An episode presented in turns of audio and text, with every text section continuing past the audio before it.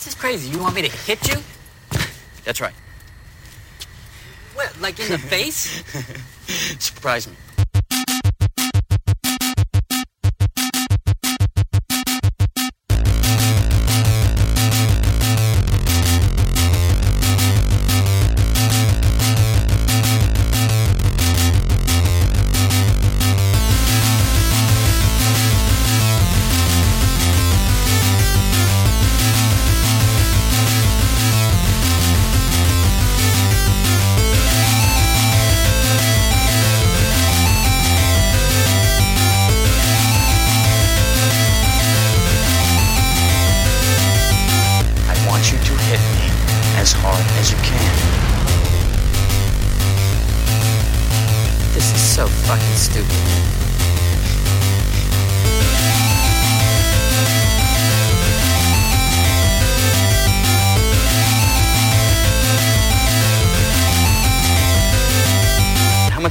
Yourself? You've never been in a fight. I don't want to die without any scars. So come on, hit me before I lose my nerve. Vi har gjort så bra. Oh, nu har du syndikatet t Ja, represent. Ja, jag har ju då ingen. Nej, men eh, du kommer få en. Jag har en till dig och en till Simon. De ligger här hemma. Betalda. Betalda, ja det är de. Eh, Betalt och klart. viss- Visserligen, men ni kommer få Eller? den.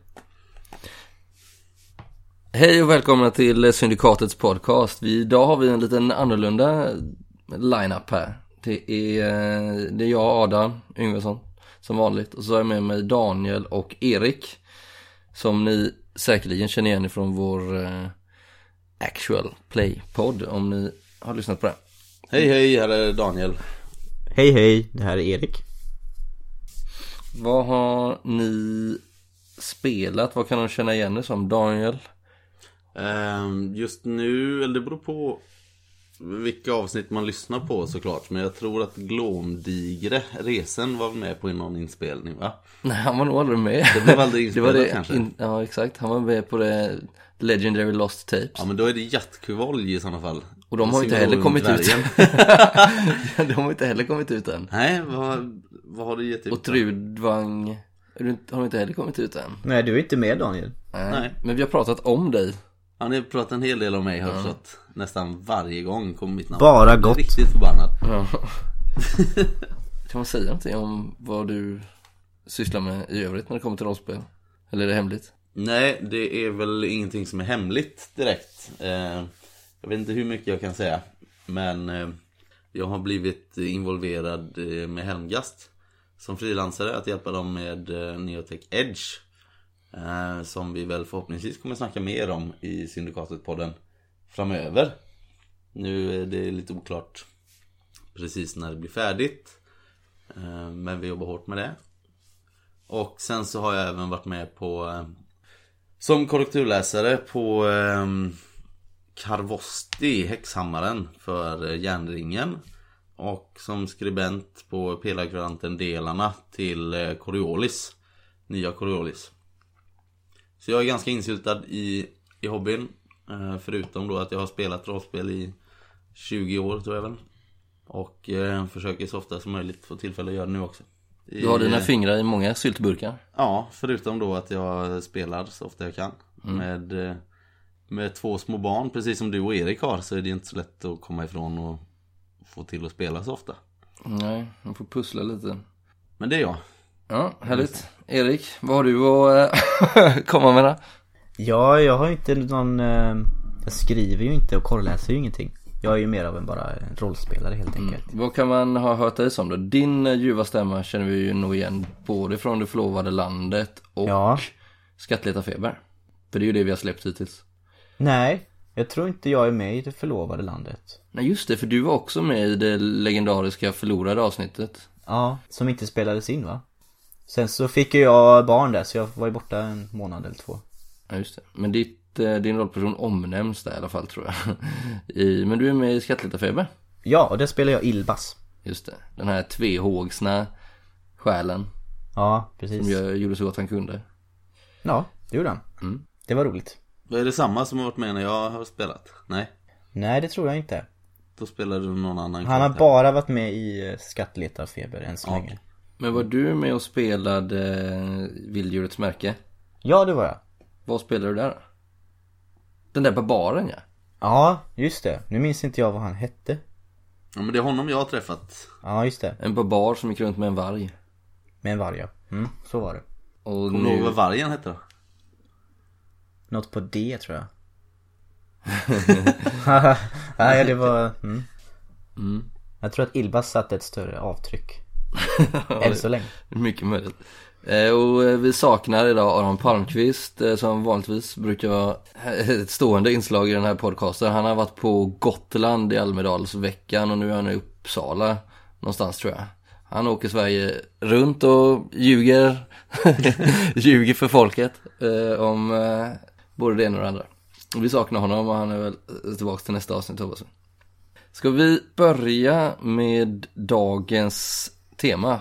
Dagens tema är våld. Woo! Ska vi börja med att definiera vad det är vi talar om när vi talar om våld? Skillnaden mellan våld, strid och action. I rollspel tänker du eller? Framförallt i, inom rollspel då liksom. För jag tänker väl att våld är ju ett ganska brett begrepp. Det, kan- det innefattar mer än bara strid. Och action kanske ett ännu vidare begrepp. Som har svängs med. Eller hur känner ni? Mm, absolut. Vad tänker ni när vi säger våld liksom? Jag tänker ju på den klassiska striden. Oftast till döden. Mm. Utan någon pardon. Det svänger ju ganska snabbt från rollspelsläge. Där man liksom har sin karaktär att tänka på hela tiden till rent gaming-läge kanske. Där det handlar mer om att rulla tärningar och, och övervinna motståndaren.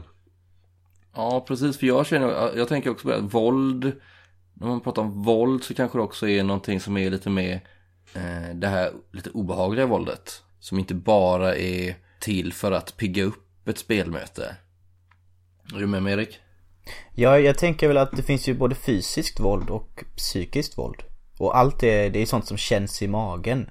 Som är den lilla extra kryddan liksom. Ja.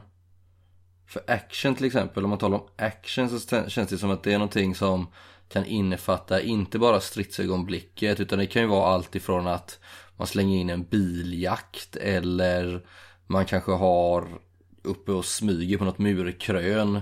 Eh, allting som hettar till kräver lite fler tärningslag. Och sådär som man också kanske slänger in i rollspelet för att höja tempot på ett spelmöte och sådär. Det måste ju inte alltid innefatta våld. Men våld i sig är väl egentligen obehagligt, tänker jag. Mm, Men det är väl lite det jag tänker på också. Det är väl lite den typen av våld jag vill prata om mest. Och kanske i förhållande till det här, vad ska man säga, stridsmomentet som vi, som man oftast inte lägger in så mycket eh, känslor i. Nej. Man kanske också kan säga att man kan göra strid mer eller mindre eh, våldsamt. Beroende på hur man spelar. Absolut. Mer detaljerat eller inte. Ja. Men jag tänker, har vi några exempel från när vi har lirat? Om ni tänker på det här våldsbegreppet nu som ni, som ni har pratat fram här.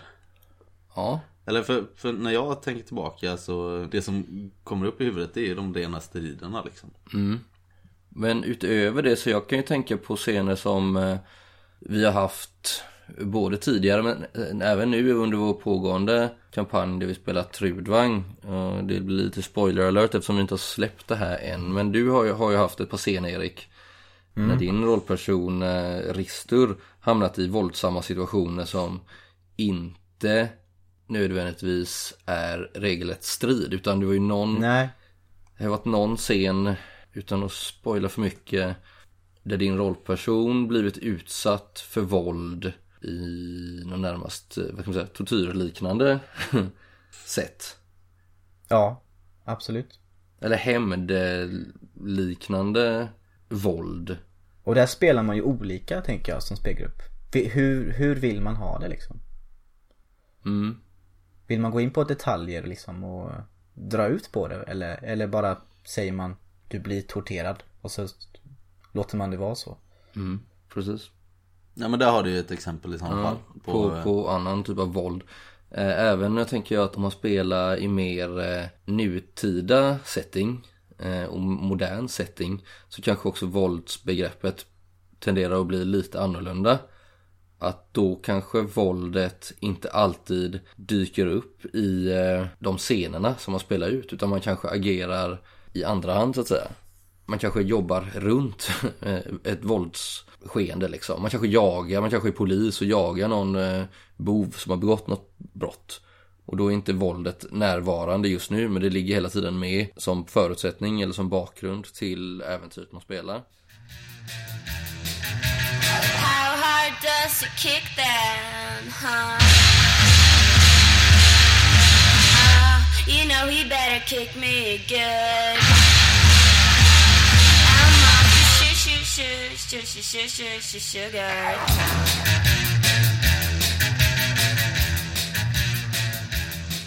Men varför tror ni att våld är ett så vanligt inslag i rollspel? För det får vi väl ändå säga att det är? Jo, det är det absolut. Men jag, jag tror det är så enkelt att alla de här rollspelen som finns, det är ju liksom eh, Lite av vitsen är, med det är ju att, att uppleva någonting som man inte gör normalt sett. Mm. Och då är ju våld en sån sak som vi är lyckligtvis ganska förskonade från. De flesta rollspelare i alla fall. Och då kanske det kittlar lite extra. Man, alltså, det är inbyggt i hela vår kultur också. Mm. Och ha den här liksom Att det ska vara en käftsmäll Någonstans eller ett vapen som åker fram eller någonting Det är ju alltid samma sak i, i På film och tv liksom Ja precis. Så det är klart att det arbetas in där också det, det finns någon typ av Av sug efter det Att uppleva det men i en ofarlig Miljö egentligen Precis. Alltså att det är...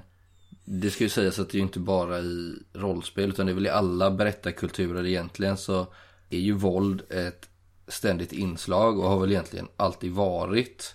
Men det är väl ett väldigt enkelt sätt att liksom skapa en respons hos en, en läsare, lyssnare, tittare eller rollspelare.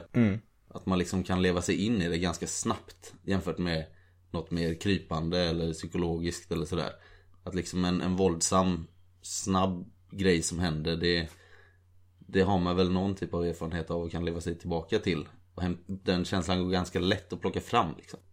Ja, för alltså, om någon säger liksom Ja, eh, han hugger av dig i armen eller liksom då, då, då känner man ju det. Det blir ju en ganska kraftig respons som du sa. Inlevelsemässigt liksom.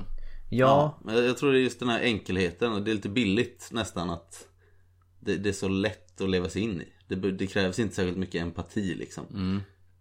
Tittar vi på en film eller läser en bok som handlar om någon som är psykiskt störd och man ser liksom ångesten i ansiktet och någon plågad stackars människa.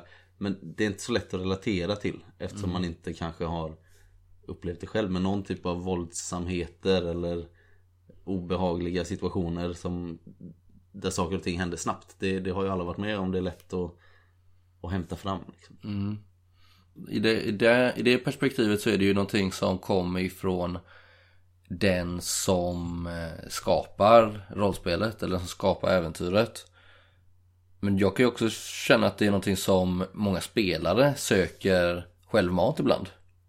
Också. Ja. Alltså som inte bara ligger i konstruktionen utan att Jag vet Adam Palmqvist pratade om det i eh, när Han var intervjuad i den här Bortom-podden. Pratade han om att det finns olika spelartyper Enligt Var det Bartle han hette? Adam kanske ringer och skäller ut oss efter det här. Eh, Som hade gjort någon sån där på 90-talet Någon modell efter fyra, fyra olika gamingtyper varav en av dem kallas för killers då liksom. Eh, Som när de spelar datorspel eller olika typer av spel självmant söker den här söker våldet liksom. Och kanske inte då för att de är psykopater själva utan för att de gör det till en sport. Eh, att man är lite rastlös, att man vill ha action och att man vill besegra de andra spelarna eller eh, eventuella fiktiva motspelare då liksom. I strid.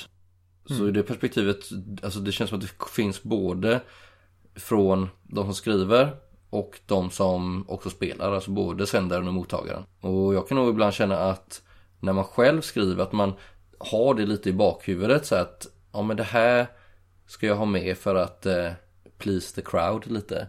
För jag vet att det finns många, kanske även i min spelgrupp men även om man skulle skriva ett äventyr för andra, för, för folket liksom. Att det finns ett sug efter det. Och ett, eh, ibland kanske till och med ett krav på det liksom. Mm. Särskilt, Sen jag kommer att tänka på också att det, det är ganska ofta de tillfällena under, under rollspelsmötena. Det, det är ofta de som lever kvar sen i minnet också. När det har varit en, en väldigt spektakulär strid eller Eller eh, ja Någonting som har hänt i ett, ett våldsamt sammanhang Som man sen kommer ihåg Det är inte de här slösnacket med någon eh, Med någon SLP där man får reda på En bit av pusslet liksom. Nej för jag tror att när det är sådana där pulshöjande ögonblick Jag tror att det händer något med hjärnan liksom Som gör att man kommer ihåg det. Faktiskt, på riktigt. Mm, Det blir verkligt i, när man upplever det. Jo men säkert. Och det, jag menar, man kan ju känna det. Nu kanske det inte är lika ofta längre men för många år sedan när man liksom började spela och, och satt i en sån situation där det var ett stridsmoment att man faktiskt kände pulsen gick upp och man blev lite sådär osäker på men vad ska jag ta mig till nu liksom? Vad ska jag göra? Hur, eh, hur, ska, hur ska jag ta mig ur det här? Eh, nu sker det väl inte lika ofta längre i och med att man blir lite mer luttrad. Men eh, det är sant, det, det blir ju skillnad jämfört med det här vanliga snacket. När man bara är liksom fyra, fem personer som sitter runt ett bord och pratar. Sen plötsligt när det blir strid, då, då är det något som vaknar till. mm, men det kan nog många känna igen. Och det tror jag att du har en poäng där för att jag tror att det här är ett sätt våldsamma inslaget i vårt sätt att spela. Det är någonting som vi har nedärvt eh, från föregående generationer och någonting som bara var en definitiv förutsättning. Det vet jag när jag började spela, en, jag eller började, lärde känna dig Daniel, när vi började gymnasiet tillsammans. Och jag började spela mer så var ju det, det första som slog mig var stämningen. Eh, som du satte då som spelare. Och mystiken där liksom. Men det andra stora var ju den här nästan adrenalinstinna känslan som eh, dök upp när den första striden uppenbarade sig liksom. Och min dvärg slog ihjäl någon, något skogstroll med bara händerna. som gjorde mig så euforisk. Eh, Liksom. Det, det var ju en kick. Man känner sig väldigt blottad liksom När man, ja, nu här kan jag dö liksom Här kan min rollperson försvinna Nej men man kände ju också att och jag, har upp, eh, jag har uppnått något när jag har dödat eh, någon in game liksom. Att det blev som att det fanns ju många vet jag som förde sådana här killing lists som kanske fortfarande gör det än idag liksom. Nu har jag dödat en eh, rese och två skogstroll eller si och så många utomjordingar. Eller vad det nu är för spel man spelar liksom. Och i vårt fall så tror jag det- var liksom, vi gick rakt in i det sättet att spela. Det var så det presenterades för oss. Och vi då som eh, tonåringar tog ju det till oss. Som sagt, det var ju någonting som blev häftigt och för mig då som helt ny rollspelare så var det ju som du säger Dan, också någonting man blev så här, man blev lite, kunde bli lite skraj bara hur ska jag lösa denna situation och vad förväntas av mig från resten av gruppen? Som kanske då, redan då var lite mer luttrade och för dem var det lite mer eh, vardagsmat. Men för en nybörjare så blev det verkligen den stora höjdpunkten och det var det som man såg som alltså nästan det viktigaste elementet i äventyren liksom.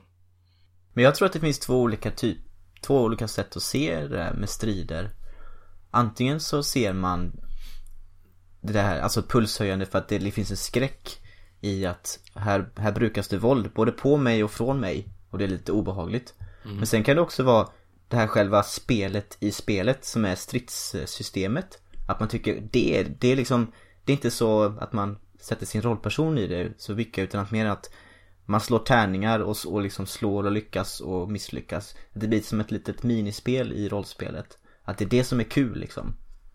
Jag tror att det, man kan se det på två olika sätt där. Som eh, Simon som vi spelar med eh, lirar ju också Dungeons and Dragons med en annan grupp.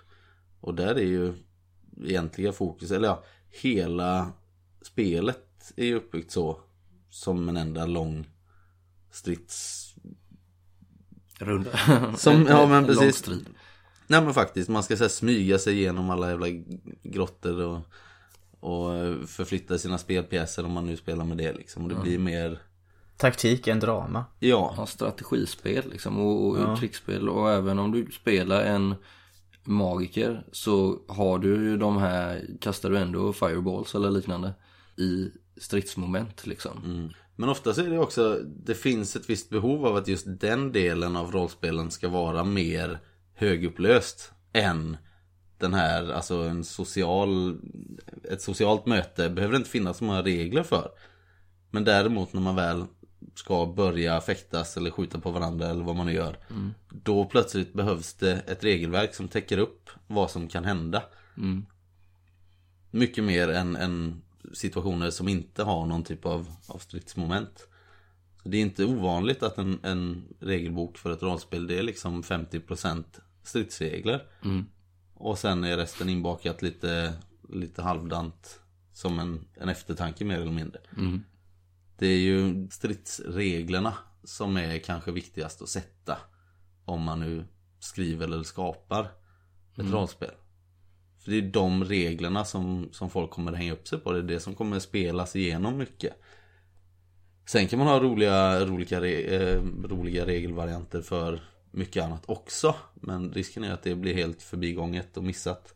Jag vet i Götterdämrung till exempel så fanns hela det här social strid eh, Mm. Det finns det ju flertal rollspel tror jag. Ja, Just- jag, jag, jag reagerade på det då i alla fall för det var, det var det första jag stötte på som hade lite mer utbyggt så. Men det tror jag aldrig vi har spelat med. Nej. Det, det kände vi att det sköter sig självt liksom. Det enda Då vi... får man, då får man spela sin karaktär mer. Men när får man, när man ska hoppa, klättra eller fäktas då, då är det ju rollpersonens värden som är mer intressanta. För det är Men just det där att det är ett, ett minispel i rollspelet liksom att det blir Ett spel det blir ett annat tankesätt direkt också.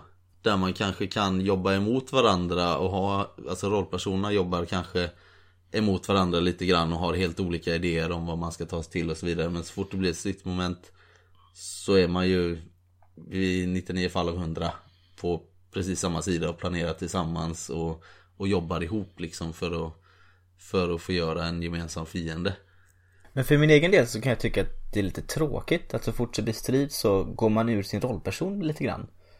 Det blir lite buskill för mig. Ja, Jag håller med. Och det är jättekul när man försöker skapa en rollperson som, som hela tiden söker andra vägar. Jag gjorde lite det med Ilbas. Inte det här att man ska liksom, inte det här att man ska ta sig ur det med diplomati eller sådär men eh, om, om ni kommer ihåg Il Hassaran till exempel i, eh, när vi spelade Coriolis Så var det ju väldigt sällan han avlossade några skott liksom utan han skulle alltid göra en massa andra grejer. Medan ni låg och sköt på på några gängmedlemmar eller motsvarande. Så stack ju han alltid iväg liksom och försökte hitta någon terminal eller eh, Eller började skruva med någonting eller vad det nu kan det vara liksom. Men det är väldigt roligt att göra på det viset för då, det är fortfarande det där tempohöjande eh, känslan men Man får försöka hitta någonting annat att ge sig på. Det kanske är svårt i vissa, vissa settings. I Coriolis var det ju klockrent att ha en sån figur Som just kunde försöka hitta alternativa vägar och försöka hjälpa Övriga mer stridbara rollpersoner med, eh, med lite andra bonusar. You hit me once, I hit you back.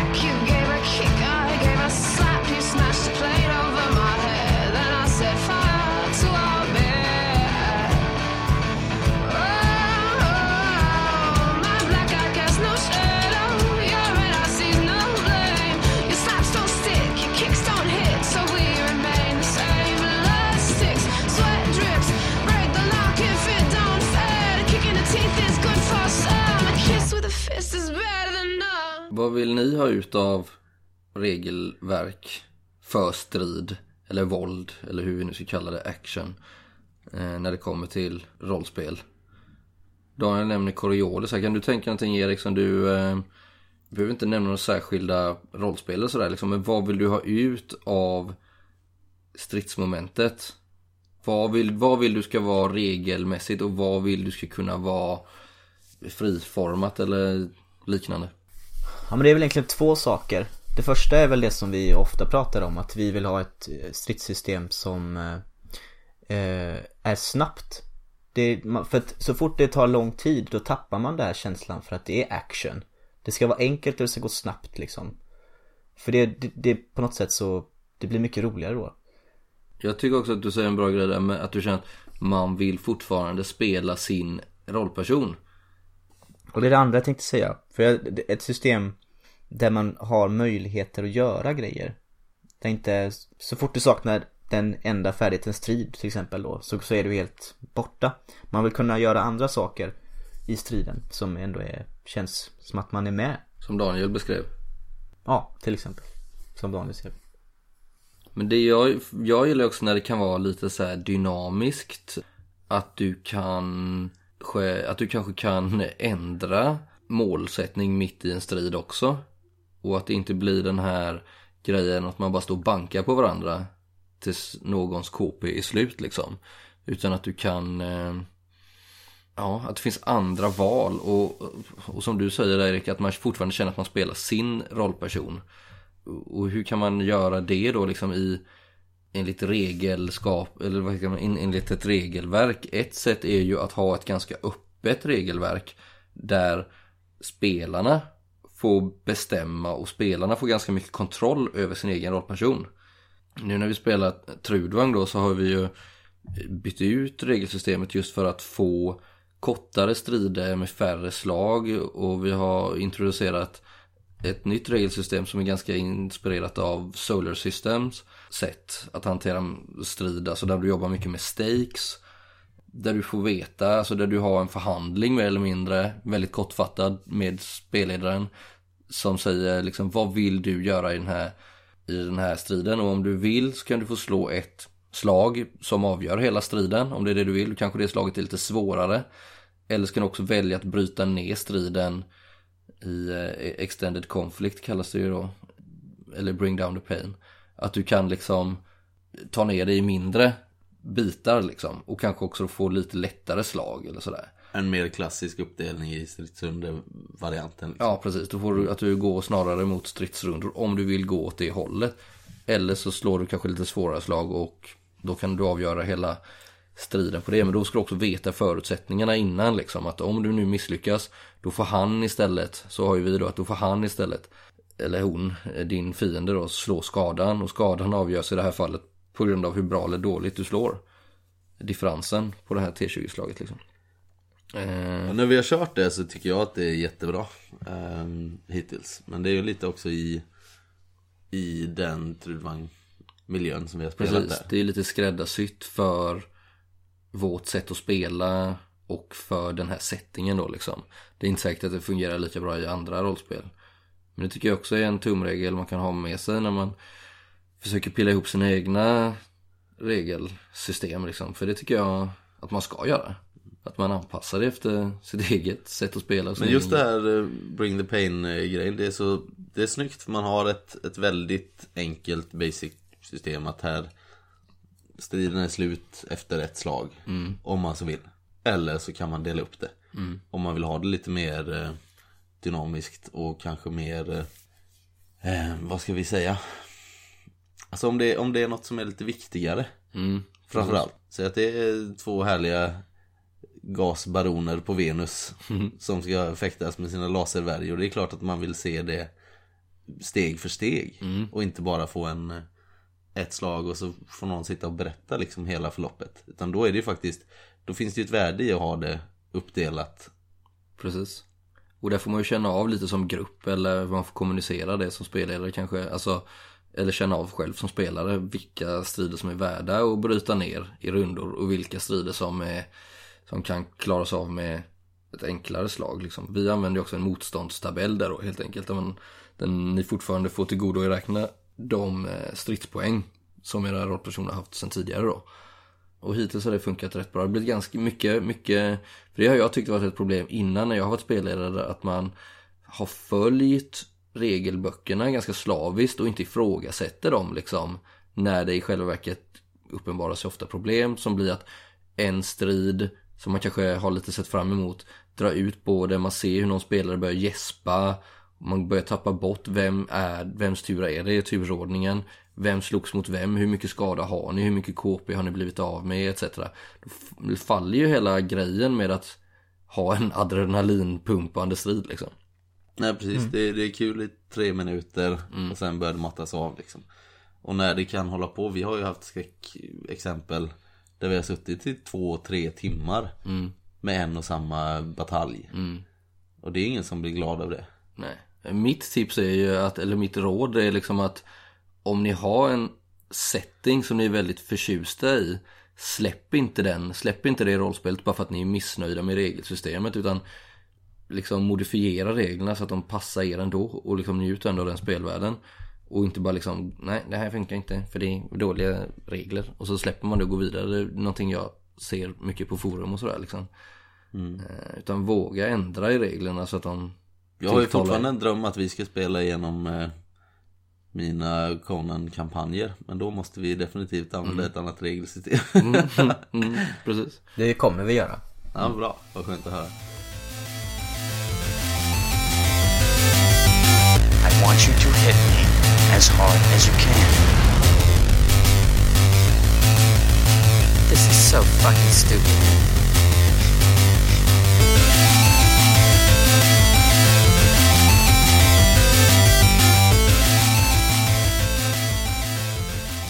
Ska vi gå vidare?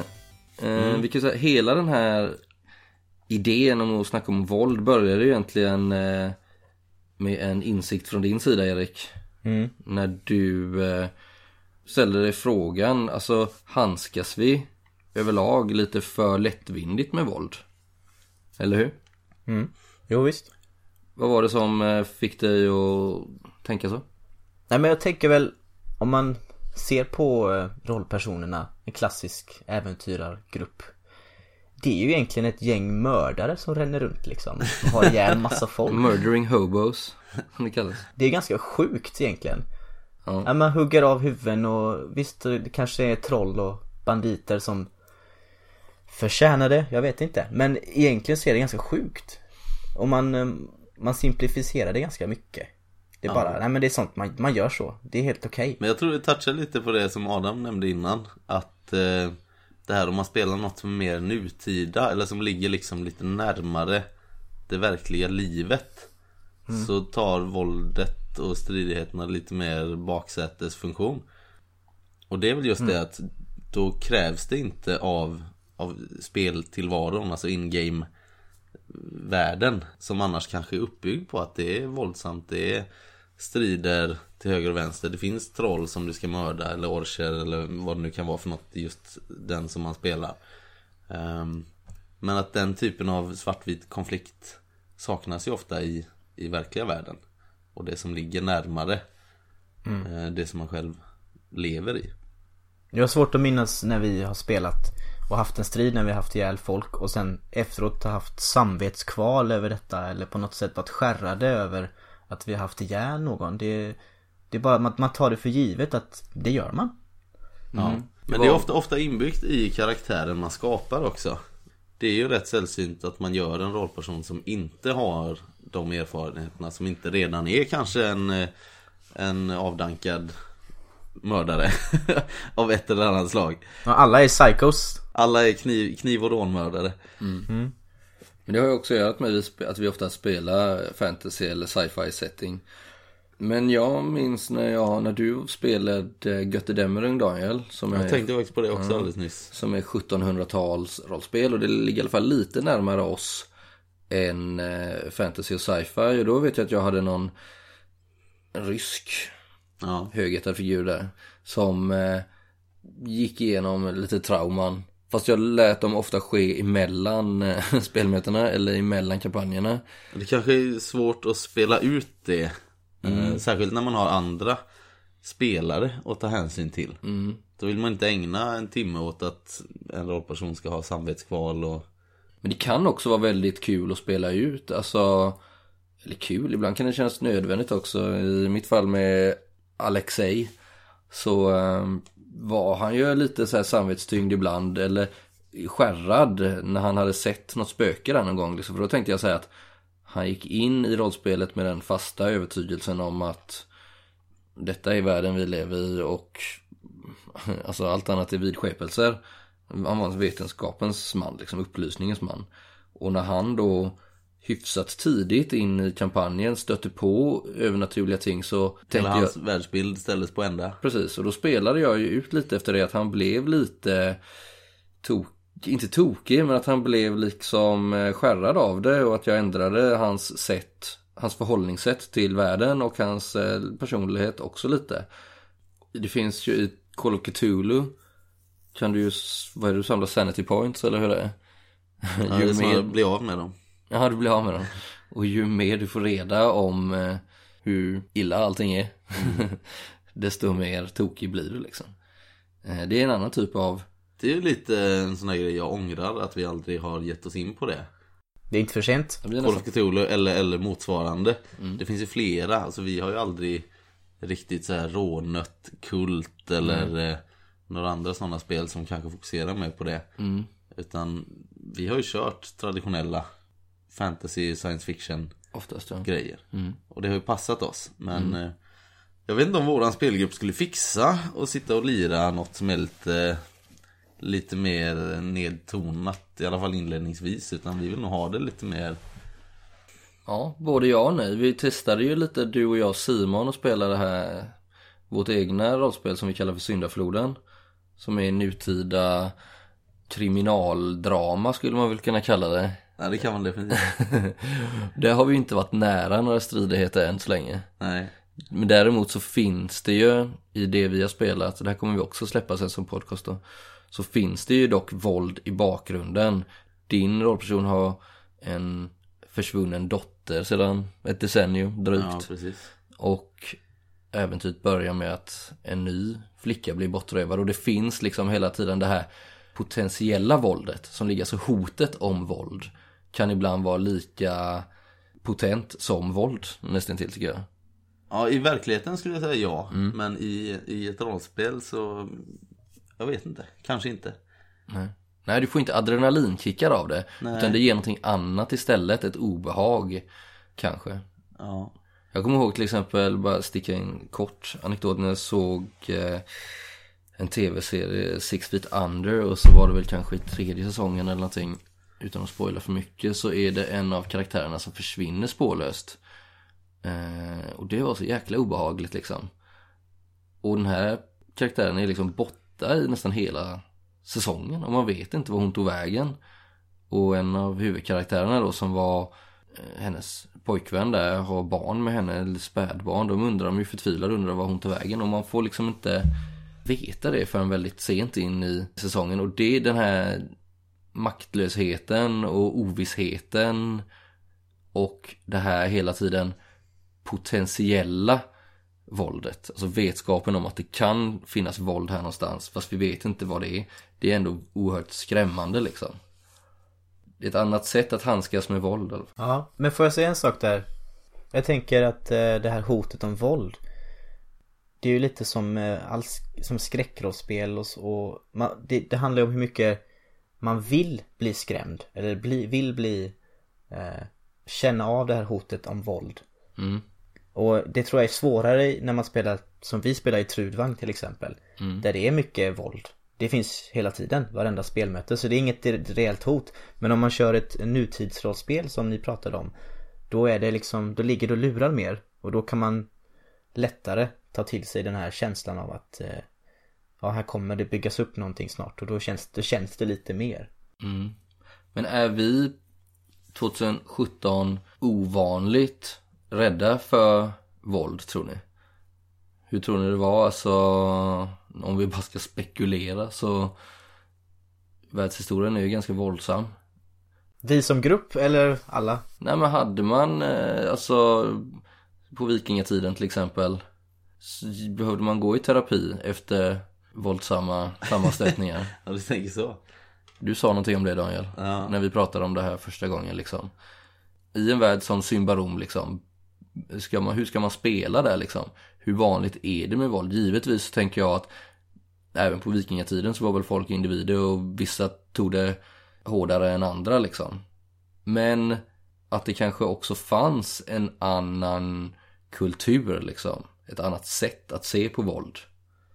Ja det tror jag framförallt så, så känns det som att Mer synligt våld Alltså kanske inte att du utsätts för dig själv eller utsätter någon annan Men att du faktiskt ser Att du har sett någon fara illa på ett eller annat sätt. Mm. Det är ju många människor idag som inte överhuvudtaget har upplevt. Nej, de kan gå en hel livstid utan att, ja, utan att vara med om en enda våldsamhet egentligen. Nej men precis.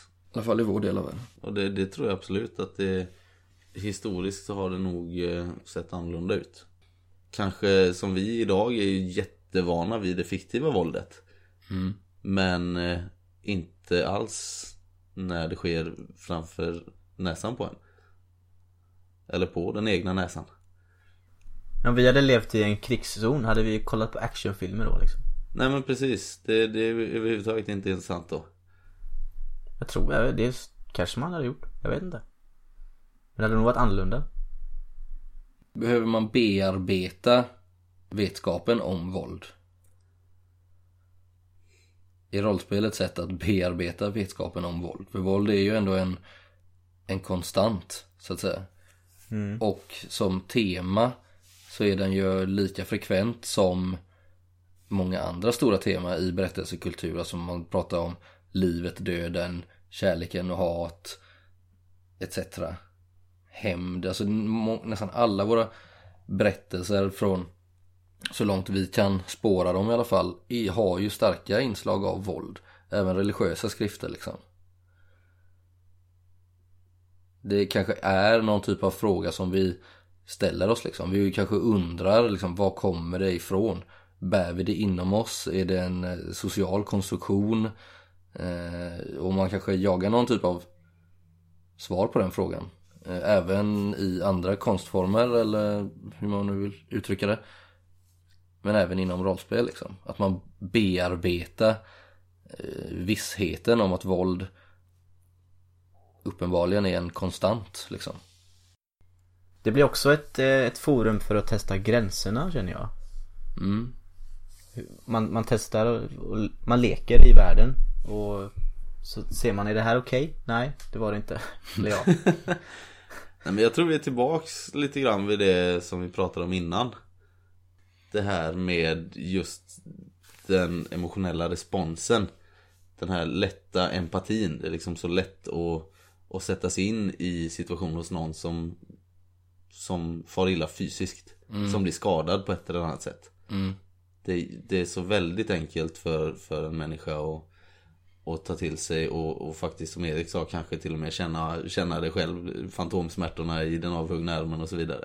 Ja, Men jag, jag tror att det är Just den där inbyggda Det där inbyggda Den inbyggda responsen eh, Den är så stark och så enkel Kan det inte vara tvärtom då att Alla det här, det som du pratar om Historiskt och, och religiösa texter och så vidare Att de bygger på samma sak? Att det är lätt att, att frammana den responsen? Att det är därför det är med och inte Inte egentligen något djupare än så? Kanske.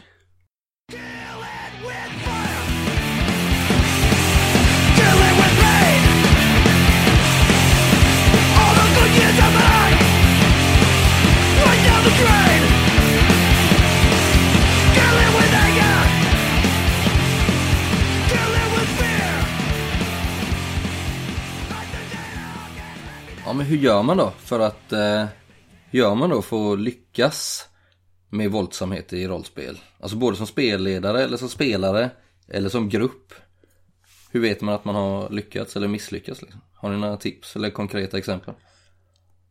Jag tror det är det som du nämnde innan där man bara står och bankar rakt upp och ner. Slår en tärning och sen slår motståndaren en tärning och så slår man en tärning igen och så fram och tillbaka. Den biten eh, kan ju bli så dötrist Att man på något sätt måste bygga in mer eh, Mer rörelse, mer händelse i det. Man måste beskriva både, alltså att man har det som skyldighet som, som spelare eh, Men kanske framförallt som spel, spelledare. Mm.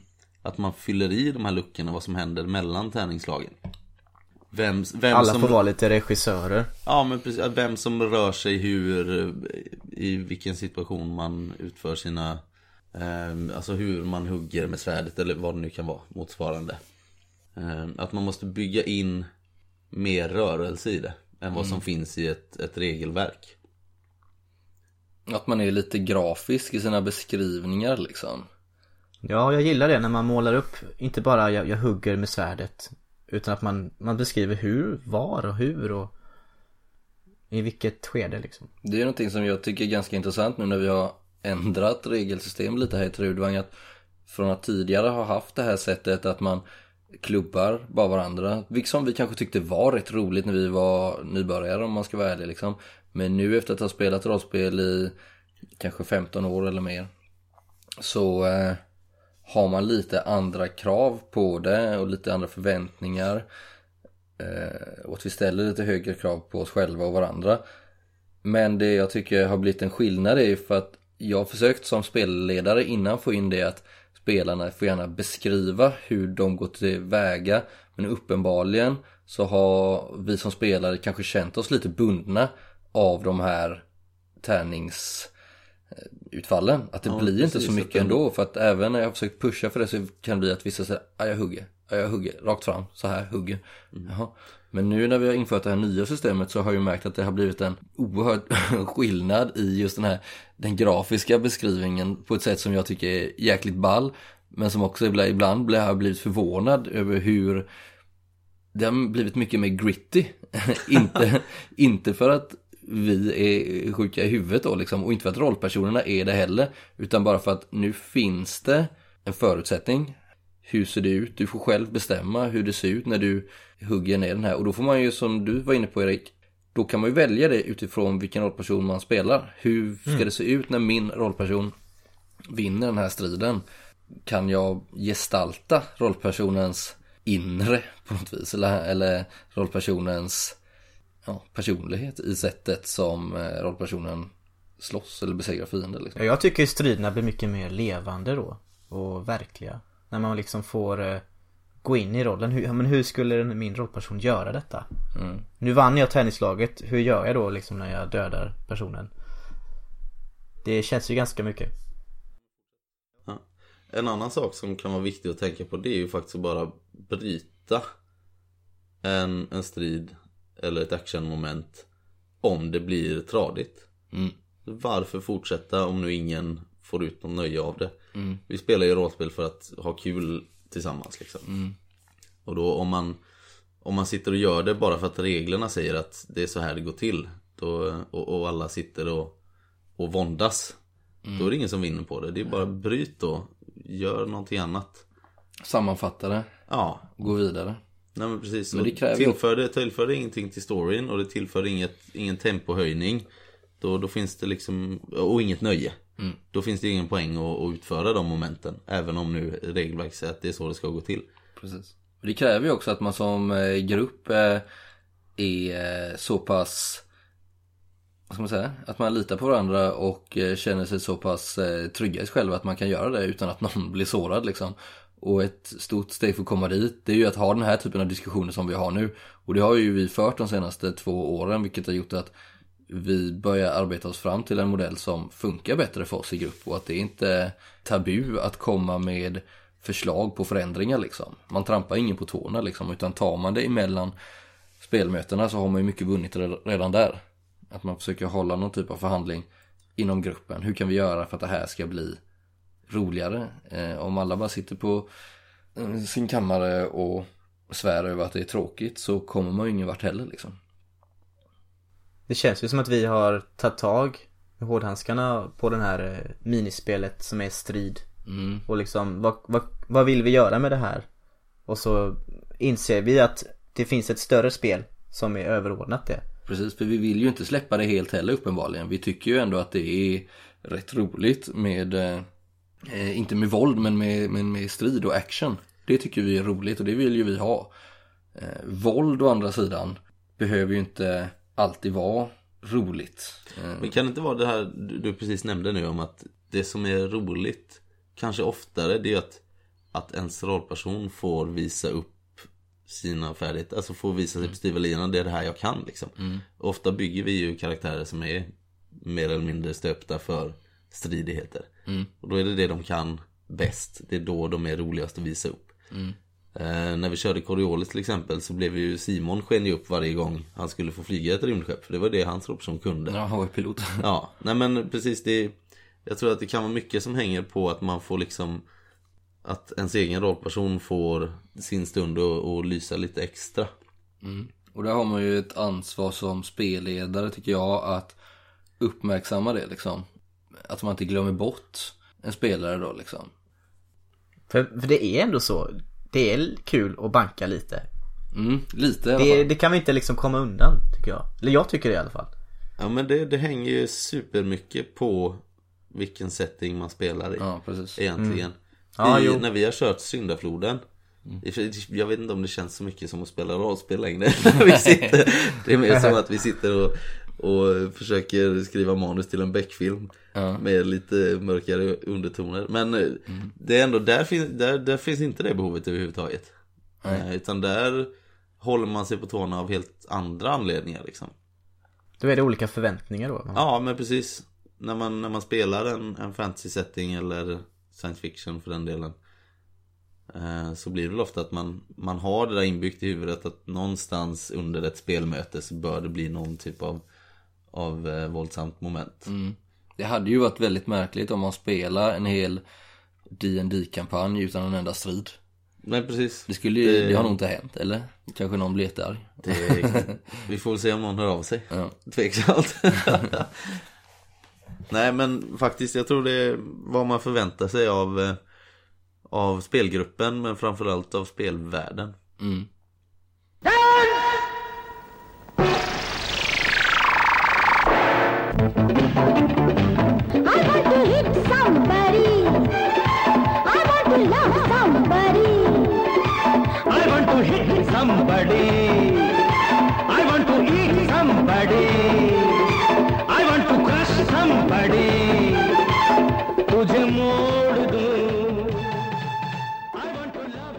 Erik, du nämnde en sak tidigare, det här med eh, att man testar gränser lite inom, eh, och att man gör det då inom rollspelets trygga ram, så att säga. Rollspelets trygga form.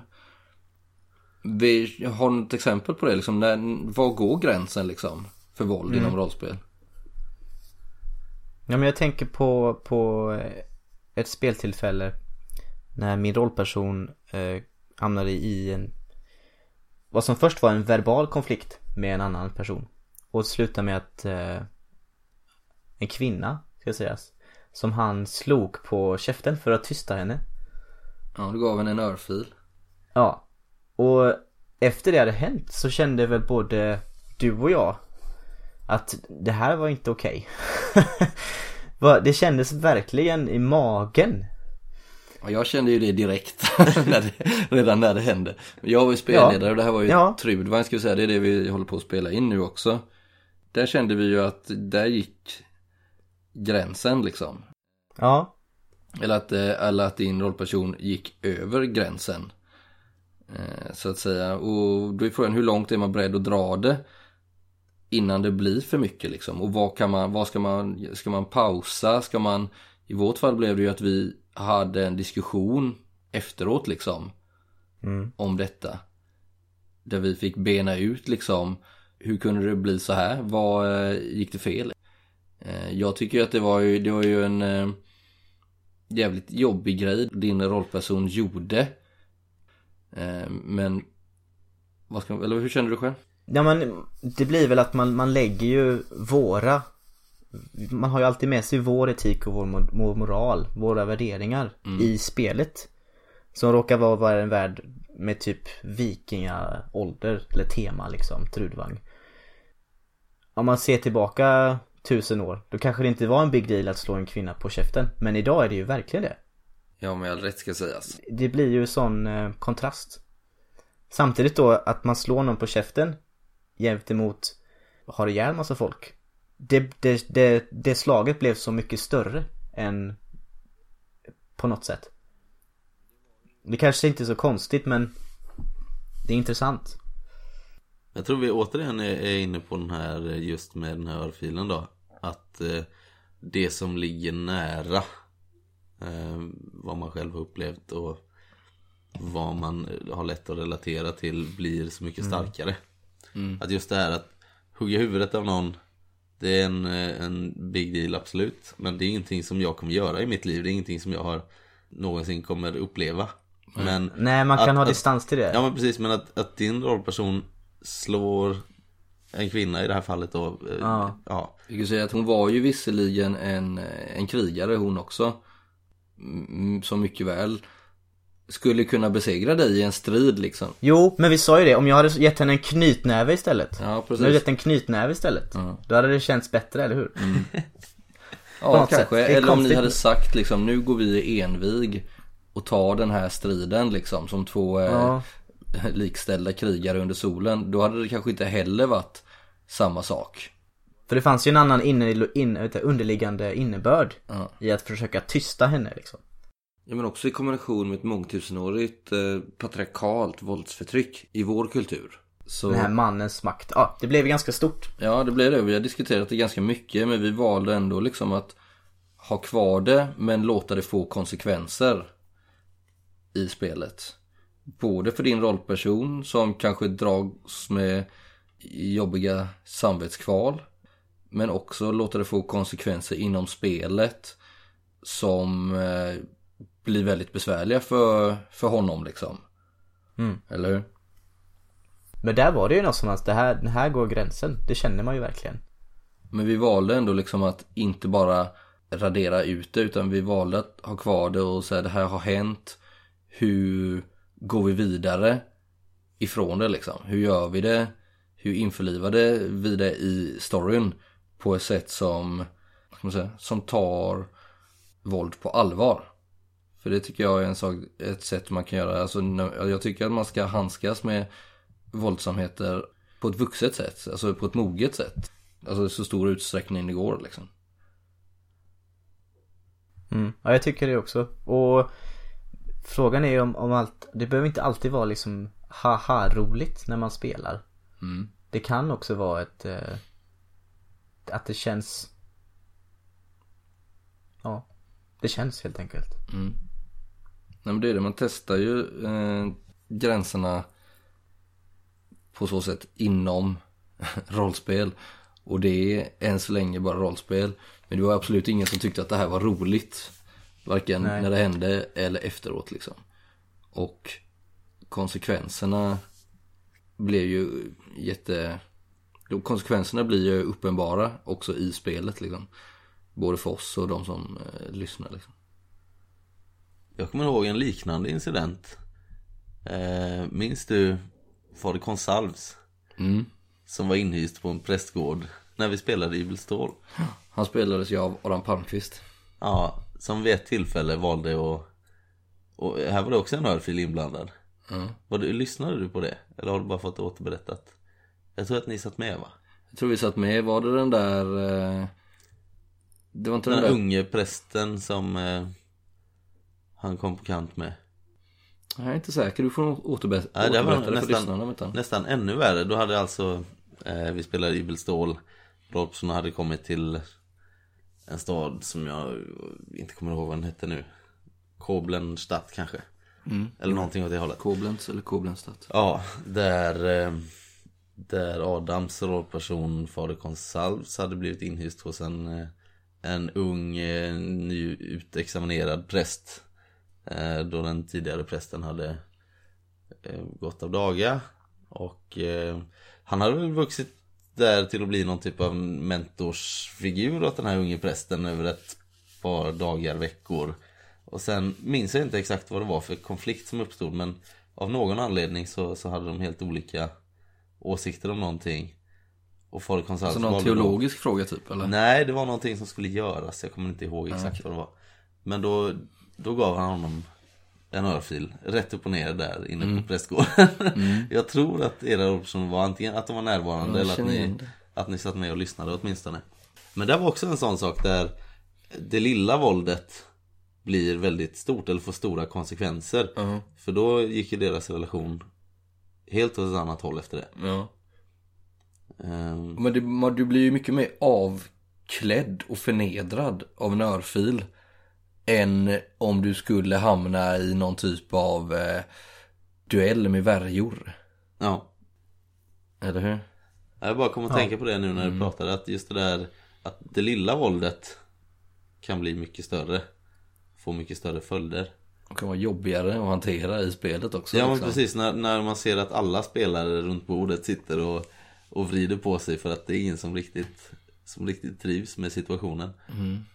Som det väl låter som när ni körde den här grejen också då. Ja men alltså man kan ju se örfilar i många filmer Framförallt från, på, från män på kvinnor liksom Ja. Men jag tror att det stora i det här fallet det var att vi var inte beredda på det Inte ens jag var beredd på det så, Alltså det var spo- som en spontan grej eh, Det var det som var så läskigt liksom Från din rollpersons sida liksom. Ja, precis Men jag drar väl min gräns där.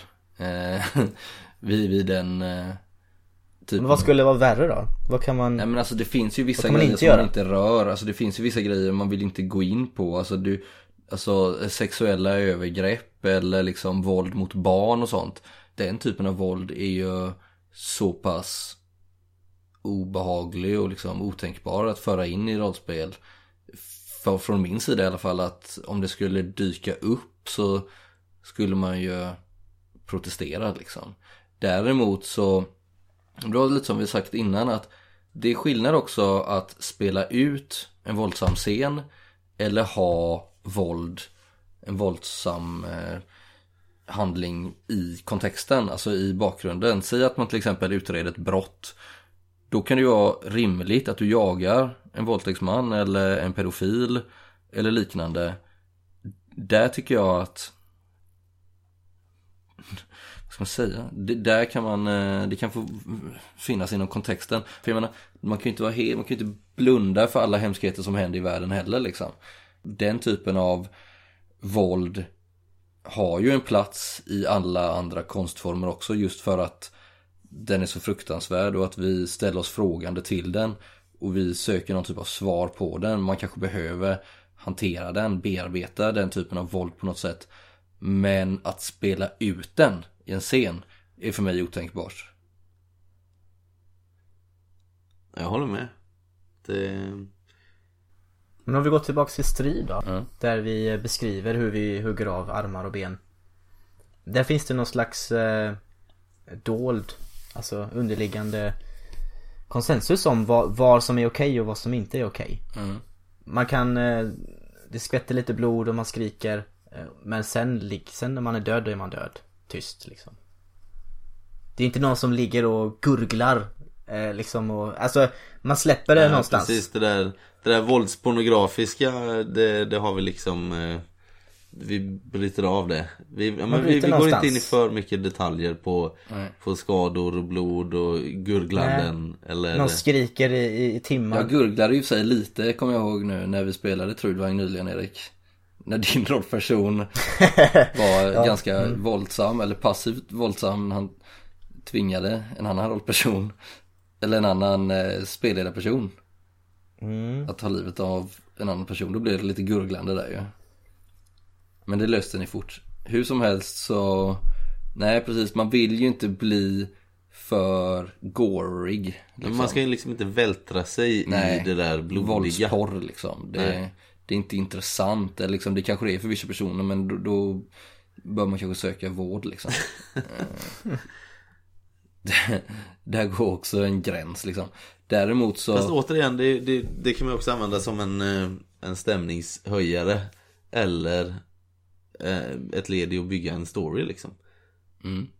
Att man använder de här blodiga sista sekunderna Till att, föra storyn vidare Eller bygga upp någon typ av hämndbegär hos en rollperson Mot någon annan. Precis. eh, Att man liksom kanske Går in i detalj lite på det För att skapa en eh, En starkare Koppling, alltså inte bara så här, jo men hon Han eller hon blev mördad framför dina ögon Utan man kanske då Går in lite mer i detalj för att Just bygga upp den eh, Den scenen till något större Mm. Nej, Det men blir ju mer minnesvärd då liksom. Ja, Ja. Det kan jag faktiskt hålla med om. För då, då, Då, har då ju... finns det ju en poäng med det Exakt, då är ju Då använder du ju våldet som någon slags dramaturgiskt medel Alltså att du kan nu väva in Våldet i Att, att det för storyn framåt Och att det inte bara är där för våldets egen skull liksom Utan att man tar våldet på allvar men det för också storyn vidare framåt Det kan bli ett incitament för en rollperson att